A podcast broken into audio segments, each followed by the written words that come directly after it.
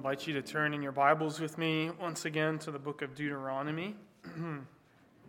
We've uh, been making our way through the book of Deuteronomy together here at Trinity, uh, chapter by chapter, and we're nearing the end. Uh, we've made it to chapter 31, just a few more chapters after this. Uh, today we're looking at verses 1 through 29 of Deuteronomy 31.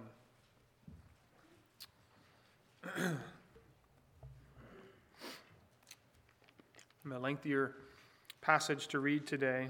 Let's give our close attention uh, to the reading of God's word.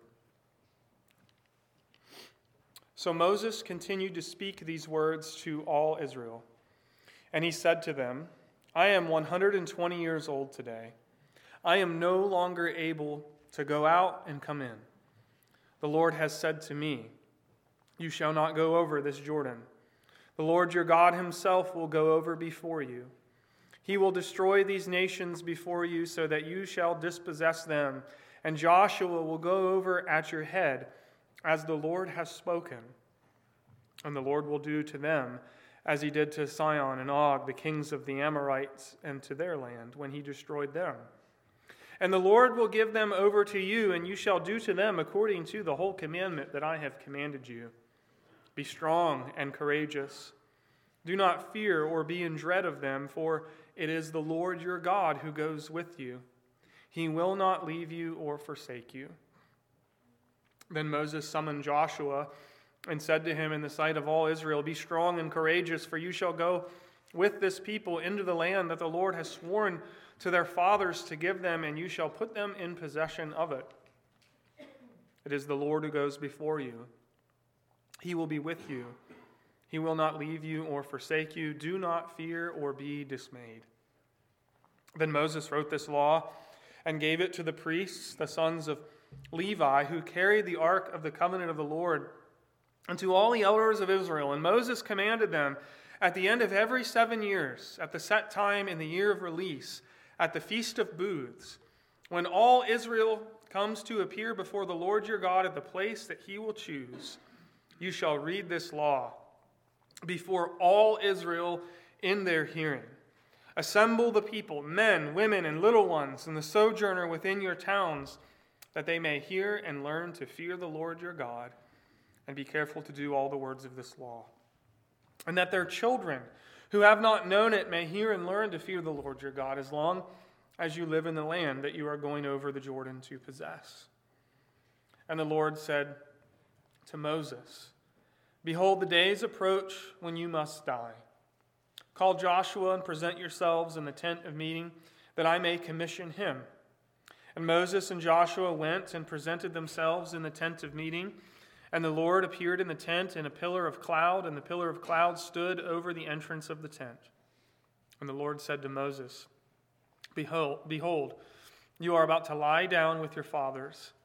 Then this people will rise and whore after the foreign gods among them in the land that they are entering. And they will forsake me and break my covenant that I have made with them. Then my anger will be kindled against them in that day, and I will forsake them and hide my face from them, and they will be devoured.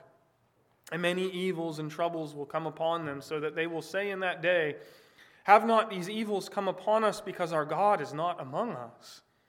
And I will surely hide my face in that day because of all the evil that they have done, because they have turned to other gods. Now, therefore, write this song and teach it to the people of Israel.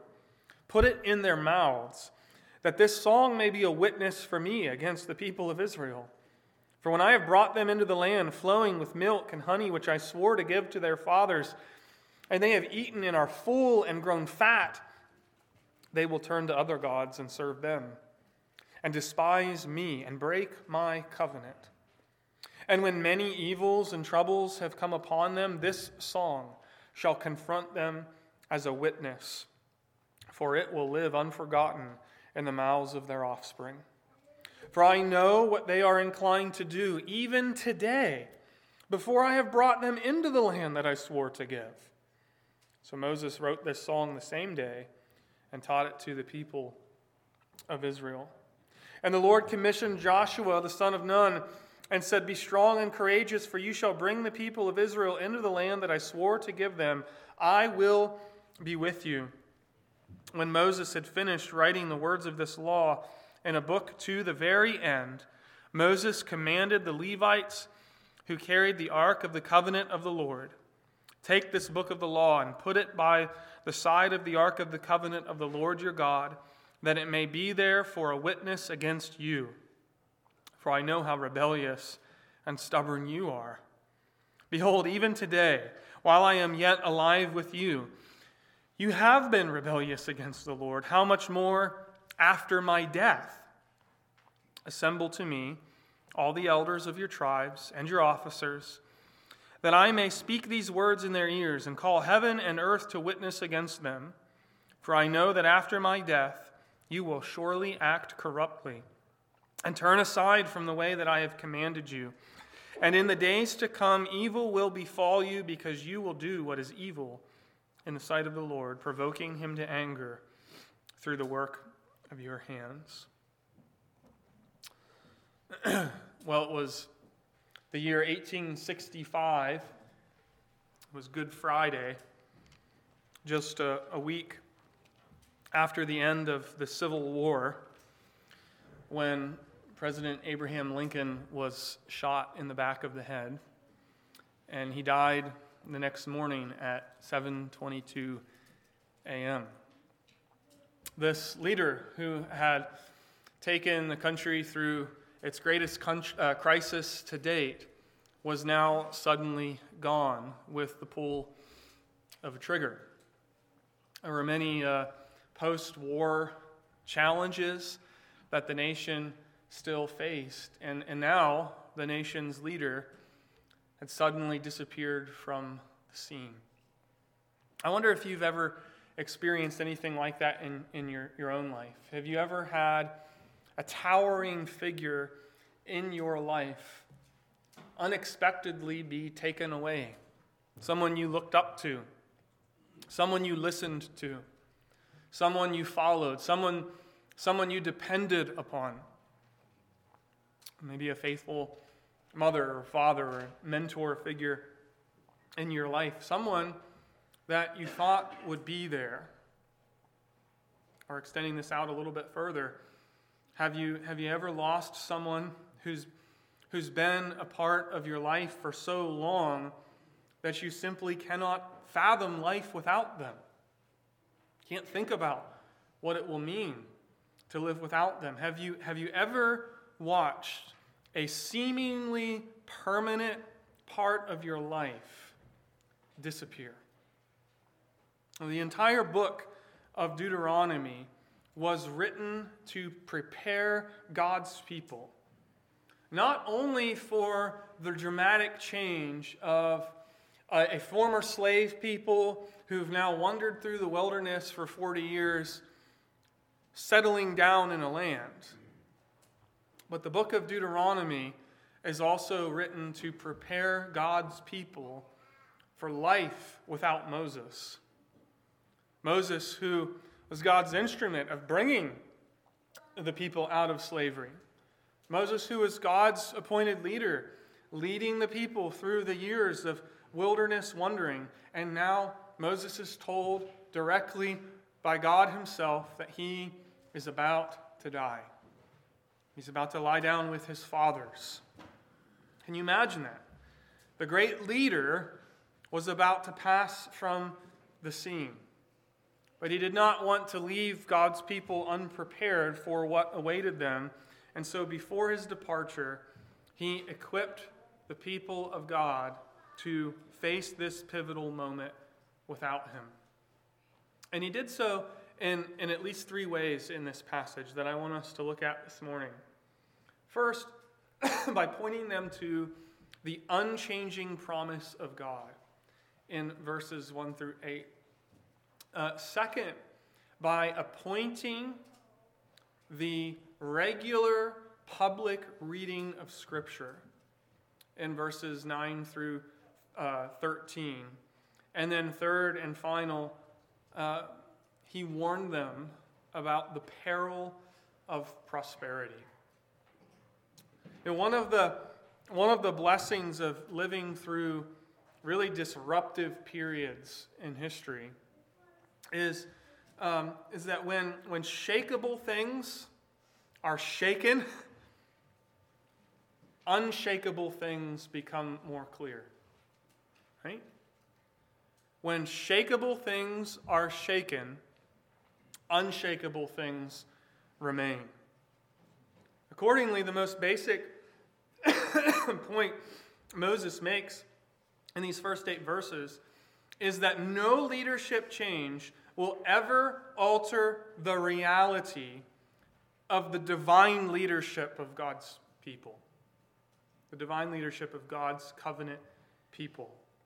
Even after Moses dies and Joshua succeeds him, Moses insists that the one true leader of God's people will always remain the same. As he puts it in verse 6, it is the Lord your God who goes with you. He will not leave you or forsake you. And this must have been this must have been incredibly comforting words to hear, right? The, the thought of losing Moses must have been terrifying. And yet, he insists that this change will not in any way alter the reality of divine leadership.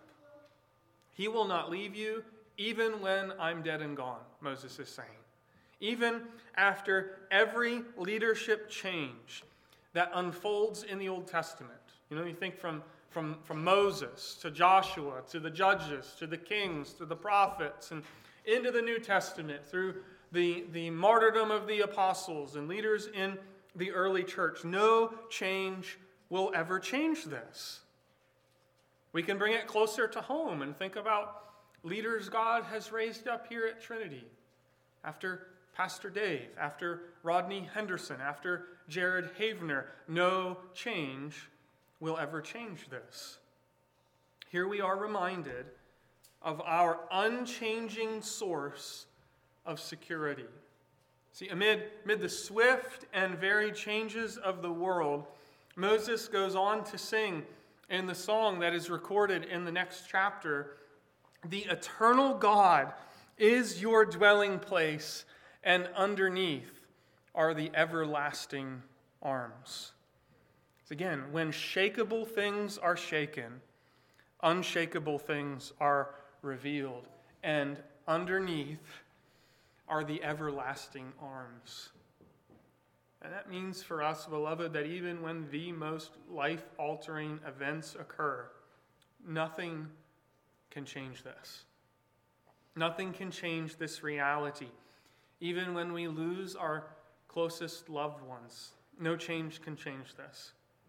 Even when our bodies begin to fail, no change can change this. Even when leaders come and go, nothing will ever change this. Here, perhaps we should, we should stop and reflect on the name of the man who is appointed by God to succeed Moses. As I think it helps us appreciate the, this point of changelessness. It is not insignificant that Joshua's name means Yahweh is salvation. The Lord is salvation. Nor is it insignificant that Jesus is the English pronunciation of the Greek translation of the Hebrew name, still with me, of Yeshua. In other words, Joshua and Jesus are essentially the same name with the same meaning Yahweh is salvation. But whereas Joshua only gave partial expression to the meaning of his name, we need to appreciate the ways that Jesus embodies it to the full.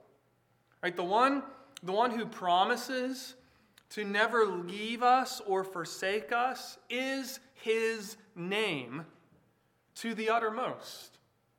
He is Yahweh, who is our salvation, the one who promises to never leave you or forsake you, is the unchangeable God who is your salvation. And no change can change that. No change in your life can alter that.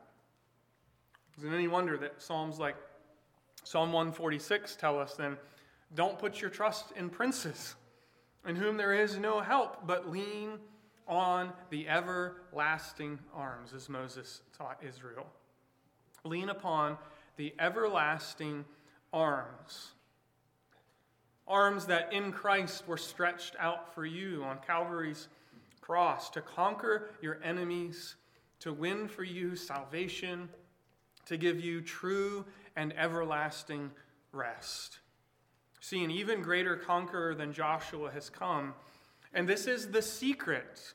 This is the secret to being strong and courageous, as Moses commands all of God's people to be in verse 6.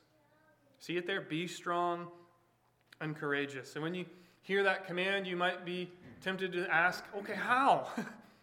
how? How am I supposed to be strong and courageous? How are we supposed to be strong and courageous in a world like ours?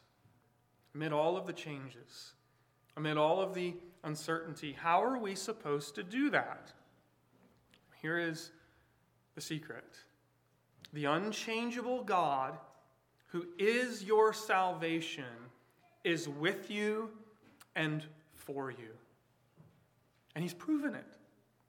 He's demonstrated it, not just by leading the Old Testament people of God uh, through Joshua into the promised land, but, but in the cross of Christ. I remember after laying down his life and getting back up again, victorious from the grave, do you remember what Jesus said to his disciples? Behold, I am with you always, even to the end of the age. No change can change that. And that brings us to the next way Moses equipped the people for his departure, which is through the public reading of Scripture. See, because like the Lord Himself, the essential message of the Scriptures is unchanging. As the psalmist puts it, your, your word, O Lord, is firmly fixed in the heavens.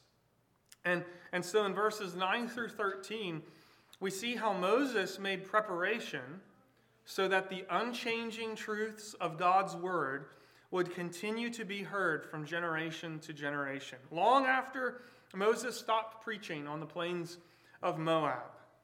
These open aired sermons, which is what the book of Deuteronomy is, eh, the word, words he announced to Israel, Moses committed to written form.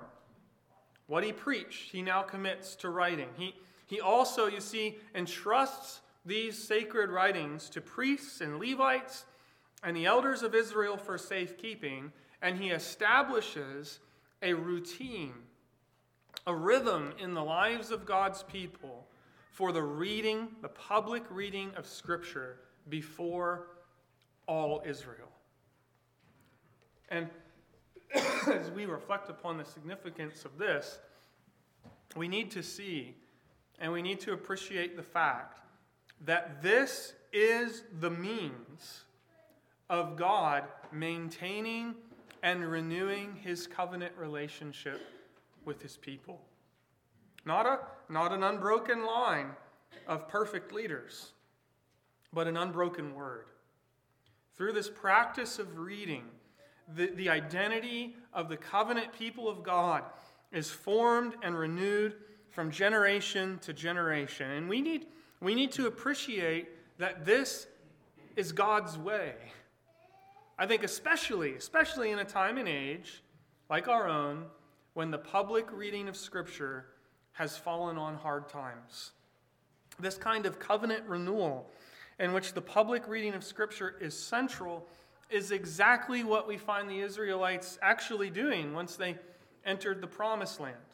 So in Joshua 8, verses 34 and 35, they record for us how Joshua read all the words of the law the blessing and the curse, the stuff we just worked through together, according to all that is written in the book of the law.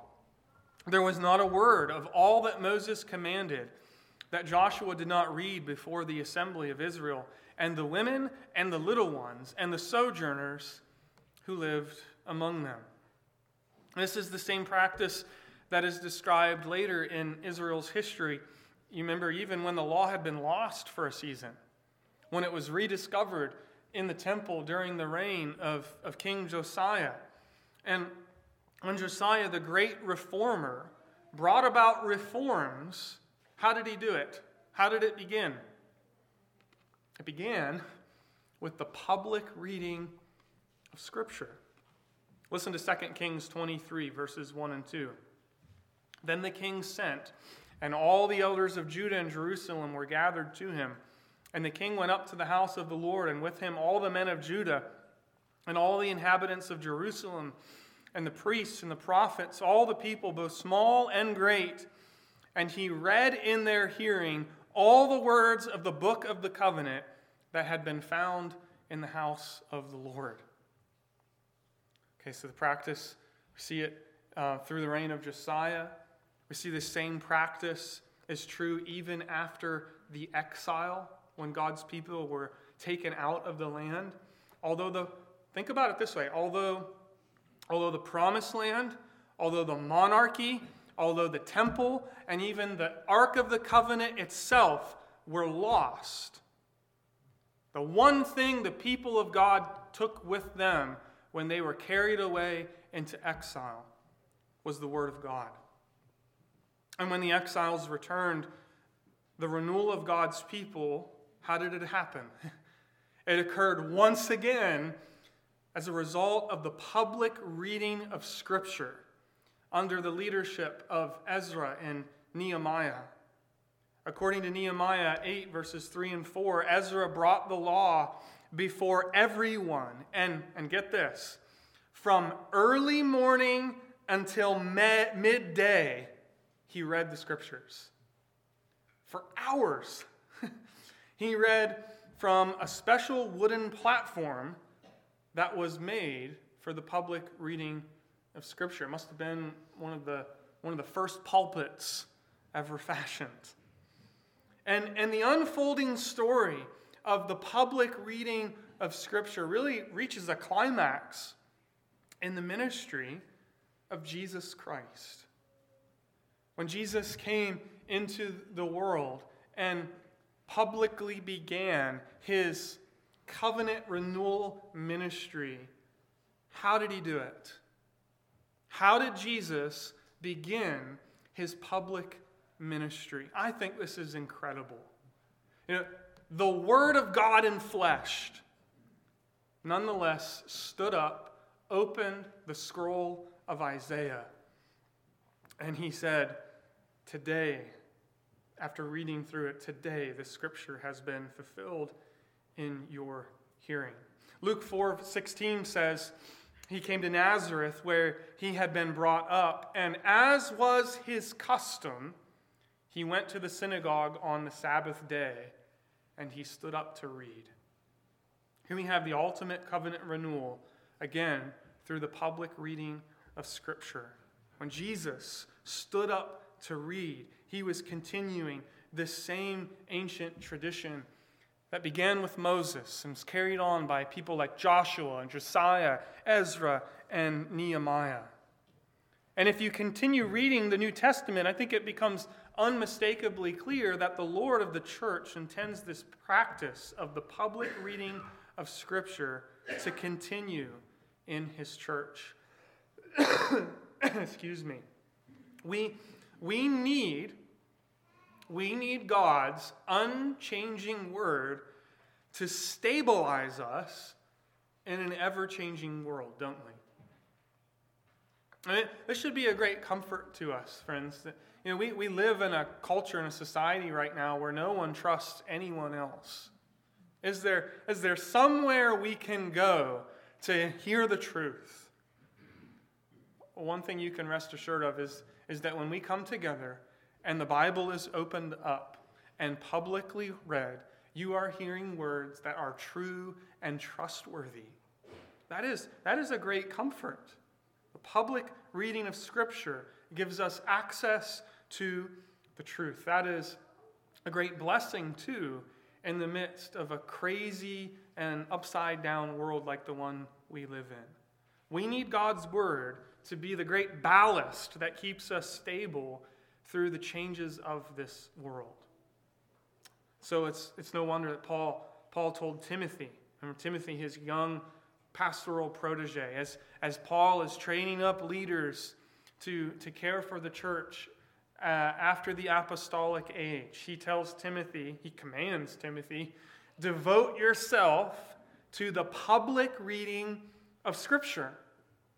Or as, uh, as Paul puts it in words to the church of Colossae, Paul says in Colossians 4:16, "And when this letter has been read among you, have it also read in the church of the Laodiceans, and see that you also read the letter from Laodicea." Or consider Paul's letter to the church of Thessalonica. Paul says in 1 Thessalonians 5:27, "I put you under oath before the Lord to have this letter read to all the brothers. And even when we get to the end of the Bible, in the last book of the Bible, how, how do the canonical scriptures conclude? They conclude with this very emphasis Revelation 1 3. Blessed is the one who reads aloud the words of this prophecy, and blessed are those who hear and who keep what is written, for the time is near. I don't think I don't think I've mentioned it, it should be obvious since we have the Reformation service this evening. Today's Reformation Sunday, and I can't I can't think of a better theme than this one to reflect on on Reformation Sunday. How, because how does Reformation come? How are God's people renewed by the ministry of the Holy Spirit? It is through the means of the reading and proclamation of the Word of God. The public reading of Scripture is an essential element of worship. That's what, what I want you to take away from this point today. And in fact, I'll take it a step further, and, and, and I'll say the public reading of Scripture is the most fundamental element of all true Christian worship. Because everything else we do, prayer, praise, preaching, sacraments, flows from and is a response to the Word of God. This is why it is a great tragedy in our day that the public reading of God's Word has fallen on such hard times. It's common in some churches for a single verse to be read and, and serve as little more than a springboard for Pastor so and so to launch into story time. It's a travesty. It is a travesty. We, we often talk about the Dark Ages, the medieval pe- period, which I think in some ways is, is, is often a distortion. There are many authors and scholars today arguing that our present situation in the evangelical church, with the absence of the reading of the Word of God, is no less severe and concerning than that period that we call the Dark Ages. That ought to wake us up. The public reading of Scripture, the hearing of God's Word, is ultimately what changes people by the ministry of the Holy Spirit. Even, even private meditation, you know, what we call personal devos, personal devos in God's Word, cannot replace the formation of the covenant community through the public reading of Scripture. Like especially in a culture like ours, which has become more and more and more characterized what's been, what's been called expressive by, by what's been called expressive individualism. The church desperately needs to return to this ancient practice of spiritual and moral formation in community. You ever wonder what, what it would have been like what would it have been like to worship in a church in, say, the second century? That's a question I've always, I've always asked myself. Thought, you know, what was it like in the early church? Well, we can, we can get some insight into answering that question from a fellow by the name of Justin Martyr. He, he lived during the second century, so we're talking pretty early. And if we ask the question to Justin Martyr, what was it like to worship in the church during his day. Here's, here's what he says. All right, these are, these are his words. On the day called Sunday, all who live in the cities or in the country gathered together in one place, and the memoirs of the apostles or the writings of the prophets are read as long as time permits. then, when the reader has ceased, the president verbally instructs and exhorts to the imitation of these good things. Then we all rise together and pray. That's Justin Martyr's summary of Christian worship in the second century. The public reading of Scripture is what renews God's people because we are creatures of the Word, beloved. The church is not a man made institution. You know, it's not furthered by, you know, pragmatic business practices. The church is fundamentally a creature of the Word. And that means we are gathered and renewed and we mature and are perfected by the Word of God. And this is why we need to be devoted to the reading and hearing of it. And that brings us to the last section where Moses warns us about the peril of prosperity. Now, there is a lot going on in these verses, in this final section from verses 14 to 29, and it comes at us in rapid succession, okay? Verse 14, the Lord declares to Moses he's about to die. Verse 15, Moses and Joshua are ordered to present themselves before the Lord in the tent of meeting, where Joshua is commissioned. Verses 16 through 18, the Lord predicts Israel's future rebellion and the discipline that he will bring upon his people for breaking the covenant, for their mass apostasy. And in verse 19, the Lord commands Moses to write a song that will serve as a witness against God's people. And we get what is, uh, in many ways, the heart of that song in verse 20. So that's where I want us to focus our attention for just a few more moments. Take a look at verse 20. For when I have brought them into the land flowing with milk and honey, which I swore to give to their fathers, and they have eaten and are full and grown fat, they will turn to other gods and serve them, and despise me and break my covenant. I wonder if you see what lays at the root of the rebellion of God's people there. Here's a, a biblical principle we need to heed that material affluence almost always leads to spiritual amnesia which then can give way to full blown apostasy. Material affluence almost always leads to spiritual amnesia. Fullness almost always leads to forgetfulness. Abundance almost always leads to idolatry. And so, as counterintuitive as it may first sound to us, affluence can be an even greater test of faith than suffering. I wonder if you believe that. I wonder if, if you agree with that. That affluence, material prosperity, can in reality be an even greater test of faith than suffering. As Jesus declared, it is easier for a camel to go through the eye of a needle than for a rich person to enter the kingdom of God. Blessed are you who are poor, for yours is the kingdom of God. Blessed are you who hungry now who hunger now, says Jesus, for you shall be satisfied. But woe to you who are rich, for you have received your consolation. Woe to you who are full now, for you will be hungry. Let's, let's be clear. Let's be absolutely clear about this. Right? Fullness, wealth, prosperity are not evil things in and of themselves.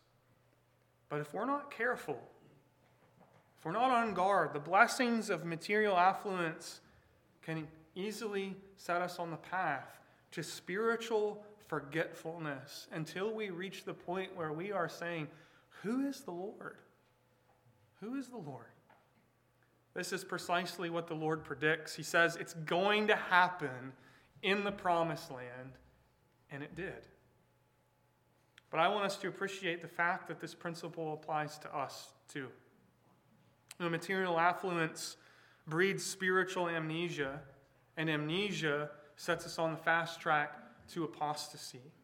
And, and it is, it's widely recognized that we live in one of the wealthiest societies that has ever existed on the face of the earth. Now, it might not feel that way. And, and this isn't to deny any real material financial challenges that any of us have faced or endure. But we are quite simply some of the most affluent people who have ever lived on the face of the earth. We enjoy unprecedented material comforts and conveniences by, by any historical standards. And yet, it's also well documented, and increasingly so, that our exceedingly affluent society is marked by profound anxiety, is characterized by this deep loneliness, by widespread depression. And everyone in the know is signaling the alarm, saying something is wrong. And we need to remember that it can't be solved with more stuff or more money in our bank accounts or lower interest rates on our home mortgage loans. So, what should we do, right? If this warning gets our attention, what should we do? Well, Moses actually doesn't tell us in this passage. He does not answer that question directly here. He's going to provide an answer, but here the Lord simply predicts Israel's fall from abundance to amnesia to full blown apostasy, from fullness to absolute forgetfulness. But the good news, the good news, friends, is that Deuteronomy 31 is not the end of the story. Although the death of Moses results in Israel's rebellion, do you notice that? Do you notice that emphasis at the end of this passage? That the consequence of Moses' death will be the rebellion of God's people. Although Moses' death results in rebellion, the death of Jesus Christ results in redemption. You see this emphasis? When, when Moses died, bad things will happen, God says. When he died, the people will rise up and, and chase after other gods. They will forsake the covenant God made with them. Verse 16. So the death of Moses is linked to the rebellion of God's people, but the death of Jesus has a, an entirely different result, doesn't it? The death of Jesus results in redemption and renewal and the resurrection of God's people. See, through the, through the all conquering love of the true and better Joshua, we are not only given a new and better life, we are also taught how to live. By the cross of Christ. You see, the cross where Jesus conquered, it is not only where life was won for us, it is the place where we learn how to live. And so, brothers and sisters, I, w- I want to end this morning by just lovingly warning you to beware what the Apostle John calls the pride of life. Beware affluence, abundance. Again, abundance in life is not evil. But beware the real danger of forgetting God. Beware the danger of becoming fat and full on material abundance. Beware what Jesus calls the deceitfulness of riches. So, as we've already learned in Deuteronomy, life isn't found there. It is found in Jesus. Our Joshua, the unchanging Lord who saves his people from their sins. So fix your heart on him, because for the joy that was set before him, he endured the cross to make us citizens of a kingdom that cannot be shaken. Praise Him. Let's pray together. Our Father, uh, we pray that in, in our own fullness, in, in the abundance of the, the good gifts that we enjoy, that we would not become forgetful, that affluence would not lead us to amnesia. Help us, Lord, we pray, that we would not grow fat and kick.